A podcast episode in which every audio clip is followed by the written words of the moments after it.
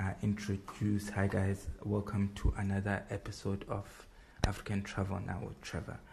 Uh, met amazing guys. We still we're not in the kitchen anymore, but we are in this kind of like foyer, nice place. Um, I'm gonna let uh, him introduce himself, and then yeah. Okay, so my name is Lungelo Nhlapo. I'm from Mpumalanga in Betau.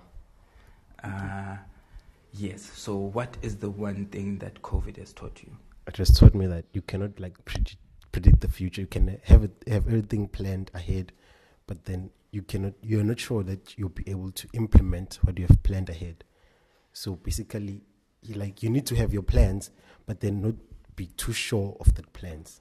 You know what I'm trying to say? Just Yes. Plan ahead, but don't like fully believe that you're going to be achieve that plan. You're going to be achieved, going to be able to achieve that plan. And then for people that are interested in visiting Stellenbosch for the first time, where would you recommend them to go and why? I would recommend them to go to Coetzenburg. That's yeah, that, like that's where like you can see the Stellenbosch uh, club. You can see the mountain. You can go hiking. You can have like you can also see campus. You can also go to campus. It's ni- it's a nice place. You can see the buildings.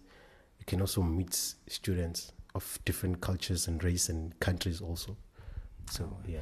And for people that want to uh, connect with you and vibe, uh, where can they reach you? Instagram, Facebook. Instagram, Instagram and Facebook. Uh, so my handle is Nhlapo Lungelo everywhere. Instagram and Facebook and Twitter. Our guys, follow Nhlapo Lungelo. You don't know what you're missing. You don't know what you're missing.